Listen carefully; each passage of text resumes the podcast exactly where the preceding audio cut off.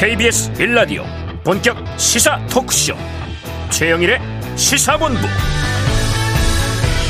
안녕하십니까? 최영일의 시사본부 시작합니다. 자 2월 첫 주말이 왔습니다. 내일은 입춘이고요. 모레 일요일은 정월 대보름입니다. 자 시간은 봄을 향해 흐르고 있습니다. 하지만 아직은 겨울이고요. 그리고 이 경제의 겨울은 더 길어질 것 같습니다 자, 오늘도 뉴스들을 보면요. 여당 전당대회 이야기. 지난해 천공이라는 인물이 공관을 찾은 게 맞느냐 아니냐 하는 공방. 또 야당 대표 관련 의혹에 대한 또 구속된 인물의 전원들. 전 정부 고위급 인사에 대한 수사 이야기. 뭐 이런 걸로 뒤덮여 있습니다. 자, 그런데요. 자세히 보면요. 성남에서 모녀가 생활고에 극단적인 선택을 한 기사가 있습니다. 이런 닮은 꼴 사건이 해마다 얼마나 많이 이어졌습니까? 이제는 우리가 둔감해진 걸까요? 이 난방비, 물가, 생활고에 내몰린 사람들이 이 삶을 포기한다는 비극보다 우리 사회에 더 긴급한 일이 있습니까?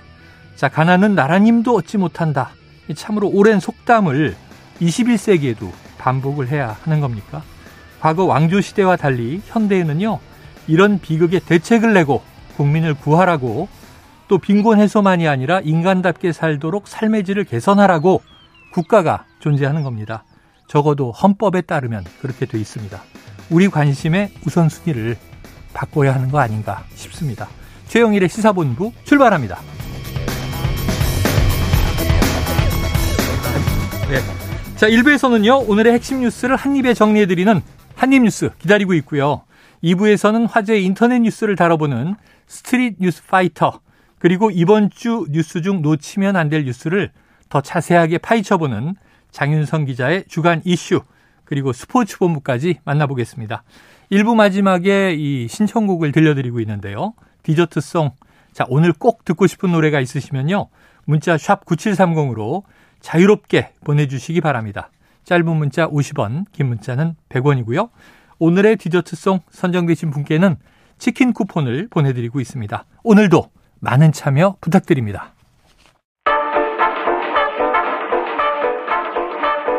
최영일의 시사본부 한입뉴스. 네, 오늘의 핵심 뉴스를 한입에 정리해 드립니다. 한입 뉴스. 박정호 오마이뉴스 기자, 임경빈 시사평론가 나와 계십니다. 어서 오십시오. 안녕하십니까. 자, 이 참 우선순위, 뉴스의 가치 이런 얘기 했는데 그래도 이제 한 뉴스들을 다뤄봐야 되겠죠. 자, 지난해 대통령 관저 선정 과정에서 역술인 천공과 또 대통령직 인수위원회 고위직이 육군 참모총장 공관을 다녀갔다. 자, 이 보도 어제 저희가 2부 각설하고 시간에 다뤘습니다. 자, 그 이후 상황을 좀 짚어봐야 되겠는데요. 자, 박 기자님. 네. 이 대통령실과 경호처가 입장을 내놨어요. 네, 우선 대통령 경호처가 어떤 얘기를 했냐면 이 천공이 한남동 공간을 방문했다는 의혹 제기와 관련해 전혀 사실이 아니면 알려드린다라고 네. 공식 입장을 내놨고요. 김용현 경호처장은 천공과 일면식도 없고 음. 천공이 한남동 공간을 둘러본 사실이 전혀 없음을 거듭 밝힌다. 네. 라고 하면서 가짜뉴스 확산하는 것에 대해 강한 유감을 표명한다. 이렇게 설명을 했고요. 그래서 결국 지금 대통령실에서 오늘 오후 3시에 서울지방경찰청에 고발장을 접수하겠다라고 얘기를 했는데 네. 피고 발언이 누구냐? 부승찬 전 국방부 대변인 어, 그리고 이 사안을 어, 초반에 보도했던 두 매체 네네. 기자를 고발하겠다 이렇게 설명을 했습니다. 어.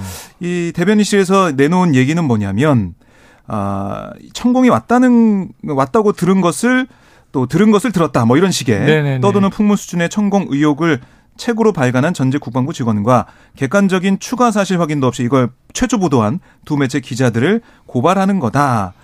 아, 여러 사람의 말로 전달된 풍문이 정치적 목적으로 가공될 때 얼마나 허무맹랑해질 수 있는지 청담동 술자리 가짜뉴스 사례를 통해 국민들이 목도하셨을 거다. 아, 주권자인 국민 앞에 대통령 관저 이전에 천공에 관여했다는 음. 이 중대한 의혹을 제기하려면 최소한 천공의 동선이 좀 직접적 아니면 간접적으로 확인되거나 관저 출입을 목격한 증인이나 음. 영상 같은 객관적 증거라도 객관적인 근거라도 있어야 된다. 네네. 이렇게 주장을 했습니다. 자, 이게 임평론가님 원래 그렇습니다. 팩트 체크 전문이시니까. 네. 자, 이런 사안에서는 이제 입장이 완전히 다르잖아요. 팩트가 중요한데 우리가 궁금한 것도 팩트고 자, 민주당은 지금 천공을 국회로 불러서 직접 질의하겠다 음. 이런 얘기가 나오고 국민의힘에서도요. 이 폰 위치 정보를 대조해 보자.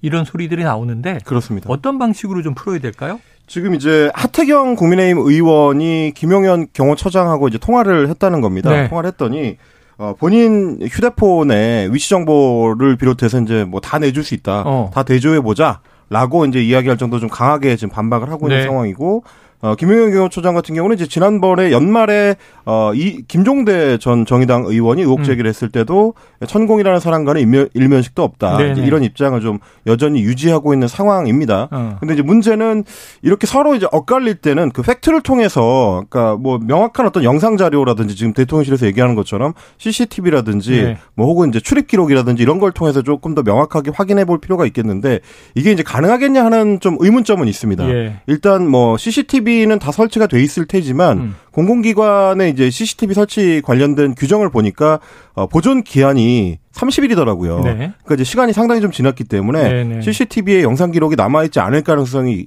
일단 높다. 예. 그리고 이제 뉴스토마토의 이제 보도에 따르면 그 당시에 출입을 할 때 김영현 경호처장이 뒷차에 대해서는 기록을 남기지 말아라. 뭐 네네네. 이런 이제 얘기를 했다는 겁니다. 만약에 그 뉴스토마토의 보도가 사실이라면 음. 역시 마찬가지로 별도의 기록을 확인하기가 좀 어려울 음. 가능성이 음. 높아 보이는 사안이고 네네. 다만 부승찬 전 대변인이 어 어쨌든 국방부 대변인은 오래 한 공적 인물인데 음. 듣지도 않은 말을 가지고 책에 쓰거나 그랬을 가능성은 또 높지 않아 보인다는 게 또 문제입니다. 그리고 게다가 이제 부승찬 대변인이 어제 그 MBC 라디오에서 했던 얘기에 따르면 본인이 그 말을 듣고 너무 놀라서 본인의 어 일기장에 어. 그 이제 컴퓨터로 작성하는 일기장에 날짜를 적으면서 이제 따로 기록을 해놨다는 거예요. 네네. 근데 이제 나 이번에 이제 본인이 책 집필을 준비하면서 확인을 해보니 자기가 해당 문서를 최종 작성했던 변경 날짜가 아. 예, 문서 작성 날짜가 지난해 4월 1일이더라. 네네네. 그러니까 사실 그런 내용들은 그러니까 일기로 남겨놓은 기록은 확인이 되는 경우에는 어 수사기관에서도 증거 자료로 채택이 되거든요. 음. 그러면 또 이제 어 부대변인 같은 경우 입장에서 봤을 때는 이거 허위 사실에 기반해서 뭐 이 퍼뜨린 게 아니다라는 음. 판정을 또 받을 수가 있기 때문에 예. 그러면 대변 부대변인도 뭐 자기 양심에 따라서 거짓말을 한 게 아니고 음. 대통령실에서도 사실관계 확인해 보니 사실이 아니더라. 음. 이 말이 둘 다 맞는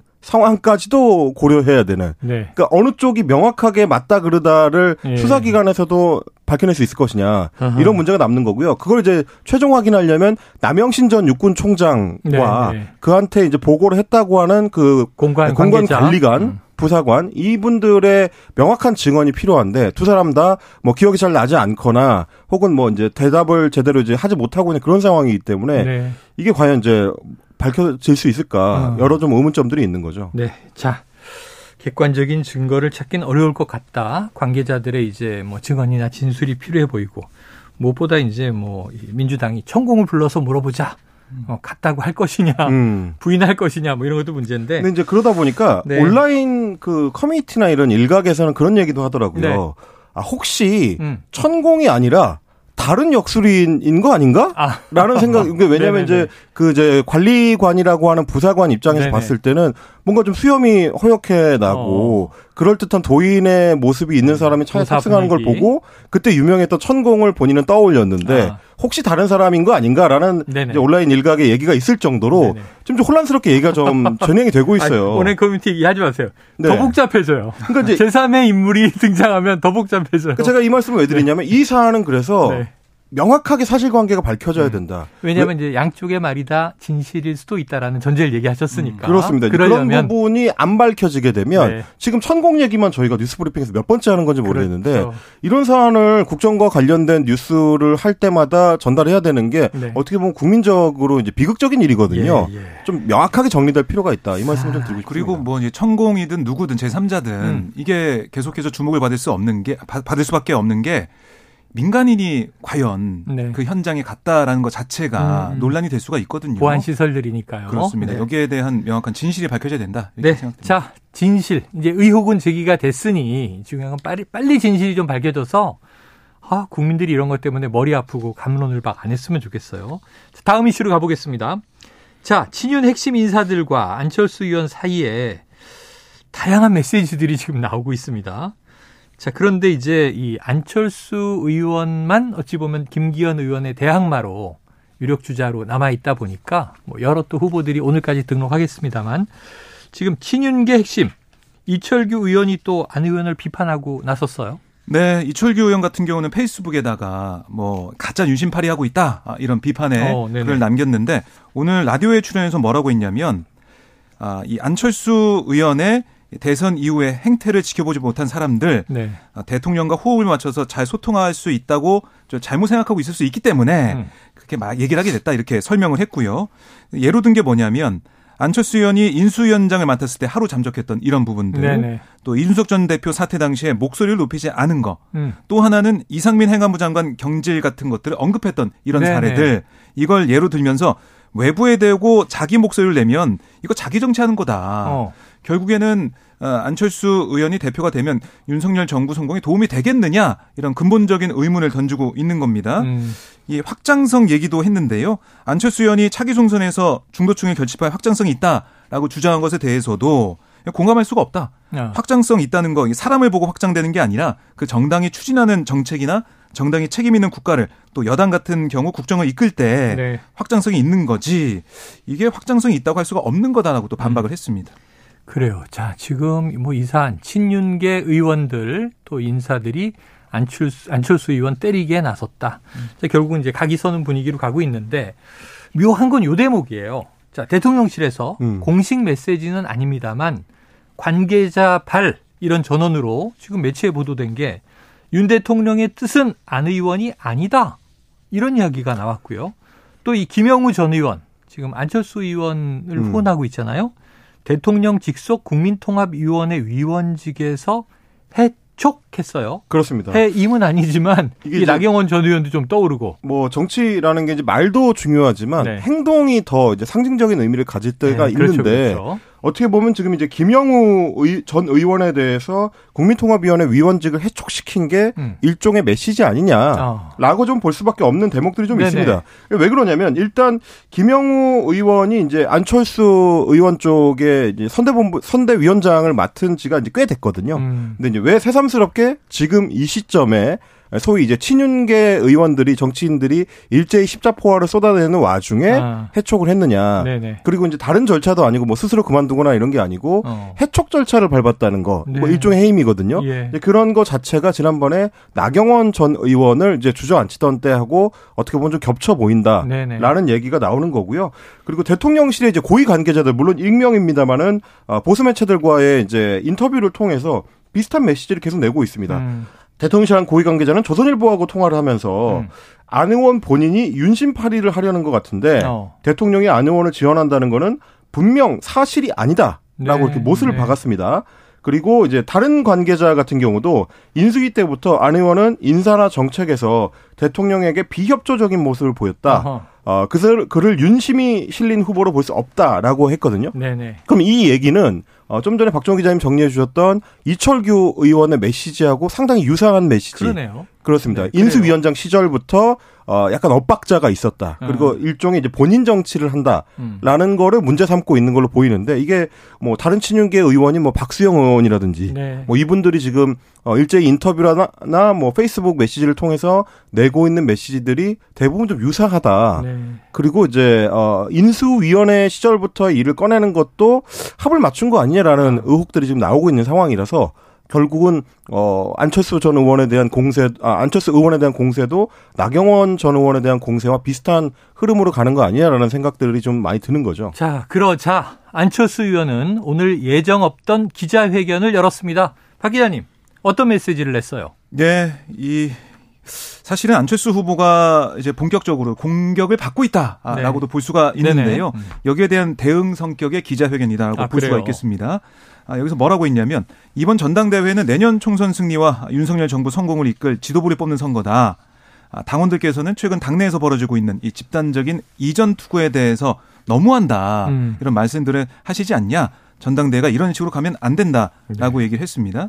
거듭해서 오늘 얘기한 게 화합 얘기를 했거든요. 네. 우리는 뭐 원팀이다. 팀 윤석열이다. 팀 국민의힘 소속이다 이렇게 얘기하면서 화합을 얘기를 했습니다. 음.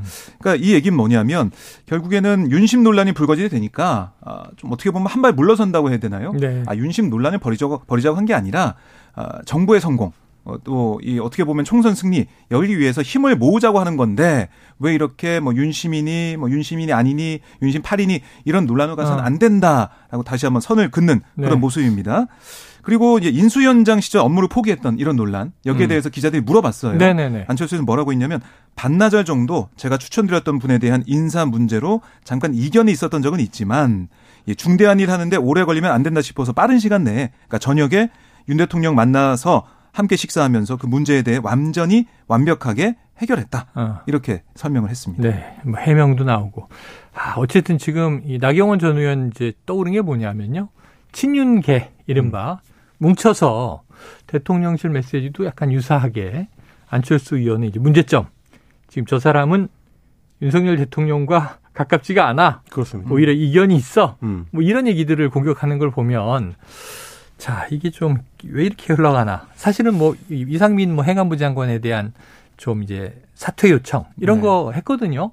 근데 이 자리에 인터뷰 나와서도 자, 이게 법률적 문제만이 아니라 정무적으로 국민들의 민심을 좀 헤아려야 한다 이런 의견도 냈어요. 음. 근데 또 이런 좀 다른 의견을 내면 그러면 또 윤석열 정부에 뭐 반기를 든 것인가 음. 이런 이제 고민들을 좀 우리가 해보게 되는데 근데 이제 그런 문제들이 음. 아마 이제 당원들이 판단할 거다라는 게 오늘 이제 안철수 의원의 얘기인데요. 아, 마 당원들도 그런 고민들을 하긴 할 겁니다. 지금 네. 이제 출범한 지 채 1년이 되지 않은 정부기 때문에 이 시점에 이제 윤석열 대통령과 어느 정도 거리가 있는 당대표를 뽑아놨을 때 음. 어떤 어려움이 있을까 이런 고민을 하는 당원들이 있는 반면에 예. 여당은 어쨌든 민심을 어, 전달하는 창구로서의 역할도 중요하게 해야 되는데 네. 그런 정도의 쓴소리도 못할 거라면 과연 여당이 이제 제 역할을 할 수 있겠냐 음. 이런 고민하는 당원들이 있을 거거든요.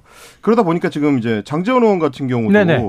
어제 페이스북에 이제 이런 얘기를 했습니다. 어. 어, 자신들의 정치적 이익을 위해서 저를 대통령 뜻까지 왜곡하는 사람으로 아, 낙인 찍으려고 한다 이런 음. 정치 현실이 참 안타깝다라고 하면서 어, 윤석열 정부 5년 동안 장재원의 개인 정치는 없을 것이고 어, 임명직 당직도 맞지 않겠다. 사심 없이 헌신하겠다라고 음. 하면서 어, 페이스북에 글을 적은 뒤에 오후에는 그 페이스북 자체를 좀 닫아버렸습니다. 그러니까 어. 말하자면 이선 후퇴를 하겠다라는 선언을 한 셈인데요. 네네. 문제는 제가 좀 전에 말씀드렸던 것처럼 장정원 의원의 이런 그 이선 후퇴 선언이 처음이 아니라는 거죠. 아, 그렇죠, 음. 그렇죠. 그래서 제가 어제 만났던 어떤 비평가분은 그 말씀 하시더라고요. 네. 이렇게 가다가는 아, 장재원의 뭐 제 72회째 이선 후퇴 뭐 이렇게 나오길 수도 있겠다. 도대체 몇 번을 네네네. 네, 네. 같은 반복 동작을 반복하느냐라는 얘기가 나오는 게 이선 후퇴를 했다가도 뭔가 또 결정적일 때는 발언을 하면서 공세에 나서는 선봉에 서고 네네. 네. 이런 양상이 이제 반복이 되다 보니까 아. 뭐 그거에 대한 어떤 국민적 신뢰 뭐 이런 것도 문제가 될 수 있고요.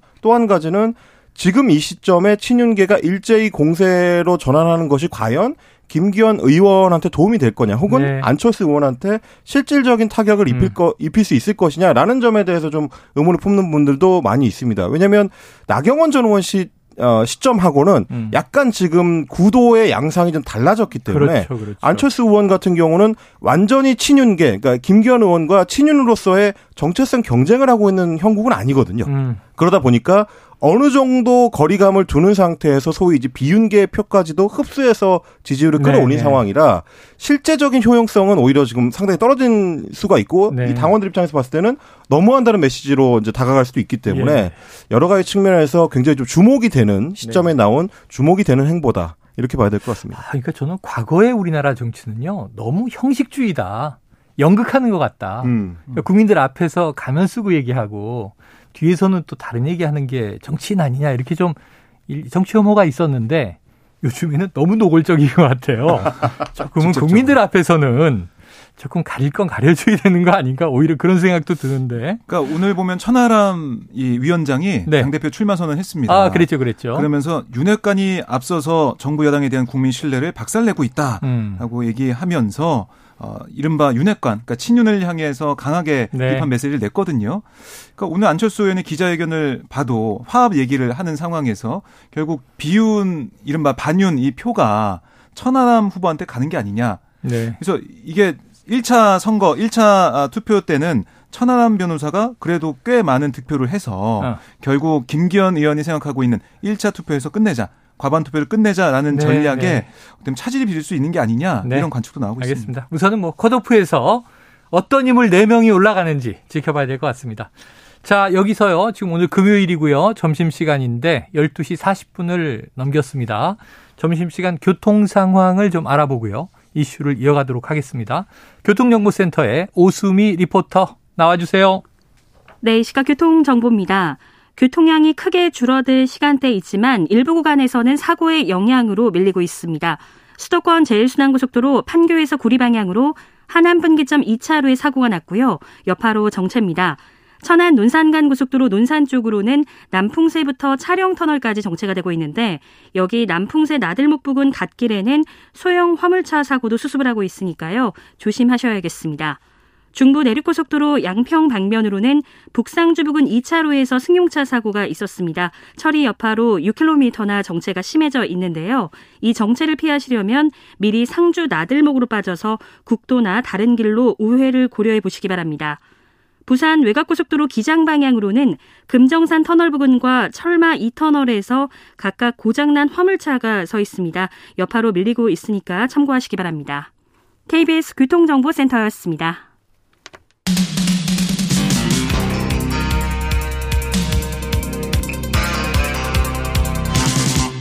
최영일의 시사본부. 네, 다음 이슈로 가봅니다. 더불어민주당 그제에서 어제로 넘어오는 밤에 로텐더 홀에서 또 밤샘 토론회도 했고요. 지금 릴레이 시위도 이어가고 있고 어제 의총을 열었는데 이 의총에서 핵심 의제가 이상민 행안부 장관에 대한 탄핵 소추안을 발의할 것인가? 지금 해임 건의는 이미 하지 않았습니까? 자, 박 기자님 어떤 결론이 나왔나요? 네, 어제 의총에서는 사실은 이제 원내 지도부에 좀 일이 많은 쪽으로 우선 얘기가 나왔어요. 어. 그러니까 사실은 음 원내 지도부 같은 경우는 의총에서 이걸 결론 내려고 했습니다. 네네. 그러니까 탄핵을 추진하겠다라는 얘기로 마무리 지으려고 했는데 음. 이 박수로 추인하려다가 일부 의원들의 항의 때문에 되지 않았다. 아, 그래요? 전해지고 있는 상황이고요. 그러니까 어떤 얘기를 반대하는 사람들은 하고 있냐면 탄핵 추진이 됐다가 독주 프레임에 걸리면 어떻게 되냐. 음. 내년 총선에 도움되지 않는다. 이런 얘기를 음. 하고 있고 또 이 장관 탄핵 소추안이 본회의 통과해도 헌재 헌법재판소가 이상민 장관에게 면죄부를 주면 음. 오히려 더 리스크가 커지는 거 아니냐 네네. 이런 얘기도 했습니다. 그래서 이태원 참사 책임자를 처벌할 특검으로 아예 가는 게 어떻겠냐 어. 이런 대안까지 제기가 된 상황이었는데요. 결국에는 오늘 원내 지도부가 다시 한번 예, 회의를 통해서 이 탄핵 소추안 당론 발의 여부를 재논의하겠다라고 하고 있는데 네. 결론이 어떻게 나올지 좀 봐야 될 것 같고요. 어쨌든 더 논의를 해보겠다 이런 상황입니다. 그러니까 이 이상민 장관 문제를 놓고 보면 실질적인 문제가 있기 때문에 음. 국회의 벽도 좀 넘어야 되고 그리고 이제 법사위원장이 김도우 의원이기 때문에 네. 헌재 가면은 김도우 의원이 이제 국회 이제 대표로 아, 싸워야 된단 말이죠. 탄핵소추위원이 되는 거군요. 그렇습니다. 이게 잘 되겠느냐 어. 여러 가지 얘기가 나오고 있어서 어, 결론이 내려지기가 쉽지 않겠다라고 생각이 듭니다. 네. 자, 관련해서 여야 지도부가 오늘 메시지를 냈다고 하는데요. 네. 임평론가님 어떤 얘기들이 나오나요? 박홍근 민주당 원내대표 같은 경우는 조속히 예, 의견 수렴 과정을 밟아서 당의 음. 공식 입장을 정리하겠다라고 밝혔습니다. 네. 일단 뭐 이 장관에 대해서 이제 책임을 분명히 묻고 재판 과정에서 새로운 정황이 확인된 음. 김건희 여사에 대한 수사 이것도 역시 반드시 받게 하자라는 데는 이견이 없었다고 네네. 하는데 어, 이 장관 탄핵은 이제 탐성 못한 의원들의 의견까지 이제 수렴해서 아하. 결론을 내리기로 했다라는 얘기고요. 뭐 당내 이제 분위기를 보니까 어쨌든 어, 탄핵을 추진하자라는 것까지 가지는 못했지만 음. 이상민 장관에 대해서 어떤 조치가 필요하다는 데까지는 의원들의 의견이 모인 상황이라서 네네. 뭐 결국은 지도부가 결정하게 될 예, 걸로 예. 좀 보입니다. 주호영 국민의 원내대표 같은 경우는 어, 민주당의 이 탄핵 소추안 발의 관련해 가지고 음. 기분상 마음에 안 든다고 할 수 있는 게 아니다. 음. 해임건이라는 거는 정치적 선택이기 때문에 할 수 있는 거지만 탄핵 소추는 네. 법적 요소가 들어 있어야 되는 것이다. 네. 아, 이렇게 하면서 이제 민주당의 지금 그 탄핵 소추 추진 문제에 대해서 좀 신중하게 결정을 해달라라고 어, 비판하는 그런. 입장을 밝혔습니다. 자, 여야 입장은 다릅니다. 민주당 내에서도 탄핵 소추로 갈 거냐, 특검용으로 갈 거냐, 다 쉽지는 않아요. 어쨌든 뭔가 또 아니할 수도 없는 야당의 상황. 어떻게 결론이 나는지 지켜보고요. 다음 이슈로 가봅니다. 지금 김성태 전 쌍방울 회장, 이재명 대표 관련해서 여러 가지 이야기가 연일 쏟아져 나오고 있는데 지금까지 정리해 보면 자, 500만 달러를 뭐 북한 스마트팜 사업을 위해서 송금했다.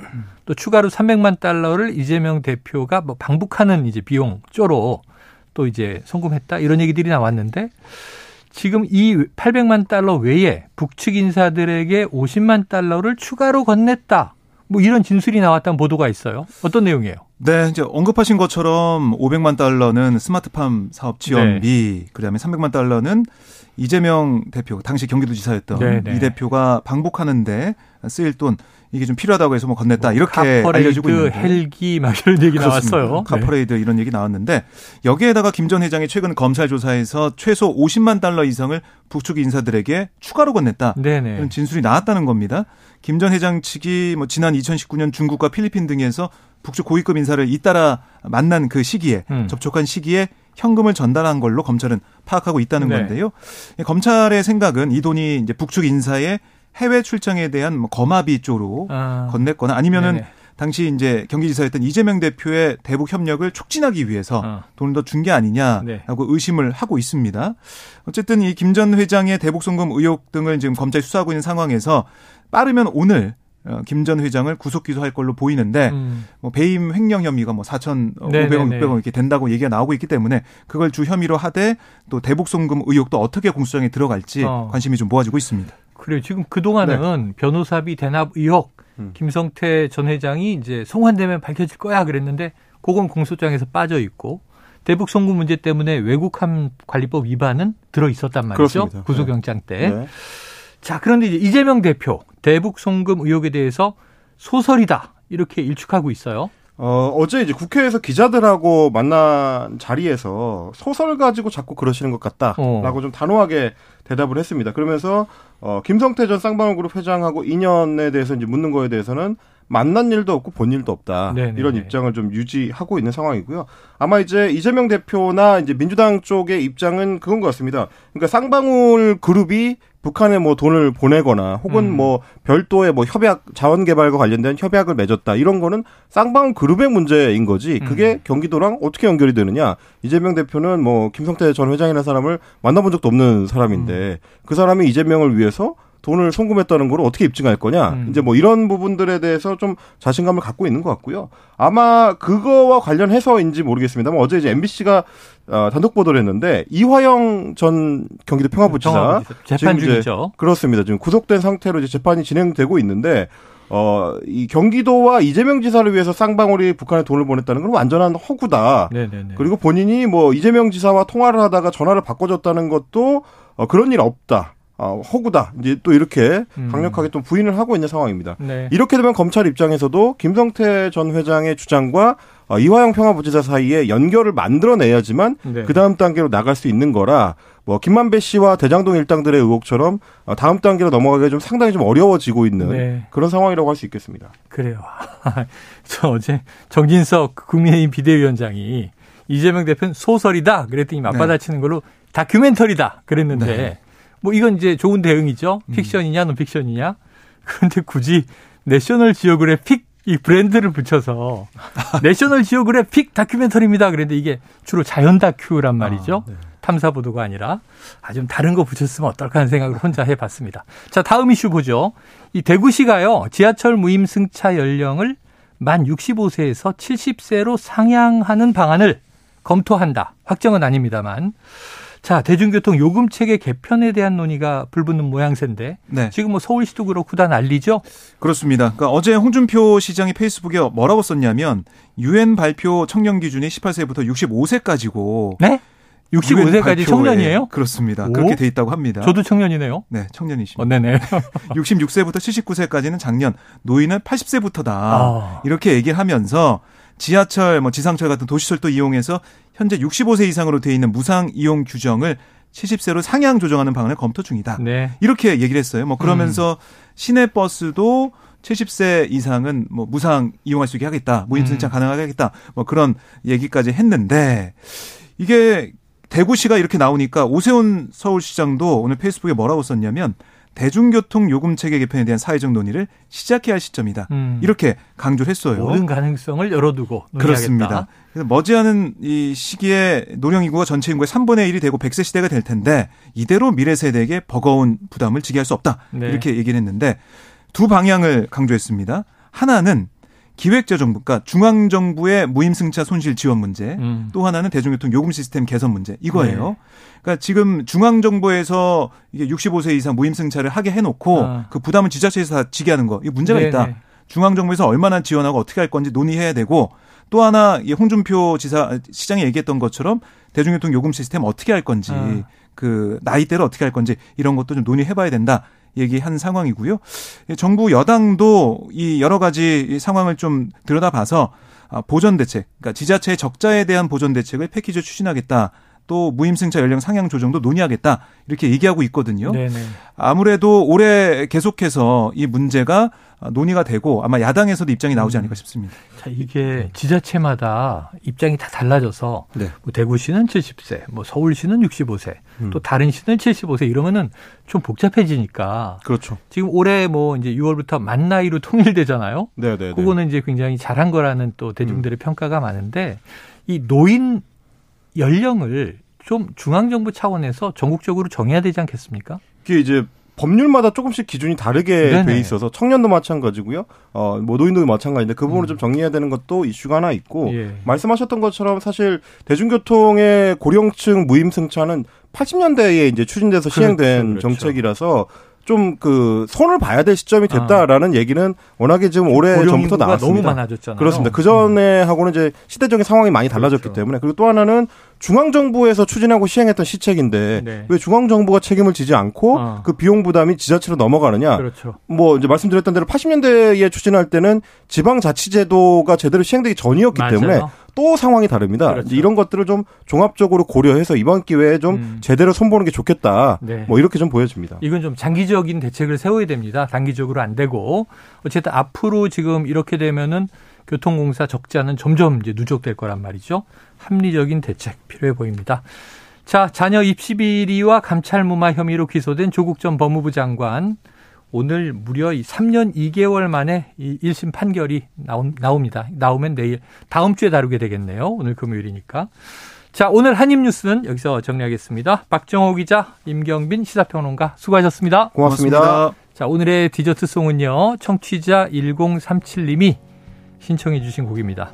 여전히 조심스럽지만 드디어 마스크 없는 입춘을 맞이해서 그런지 더 반갑습니다. 장필순의 결국 봄. 결국에는 봄이 온다. 자, 이 노래 신청하셨습니다. 노래 듣고요. 저는 입으로 돌아오겠습니다.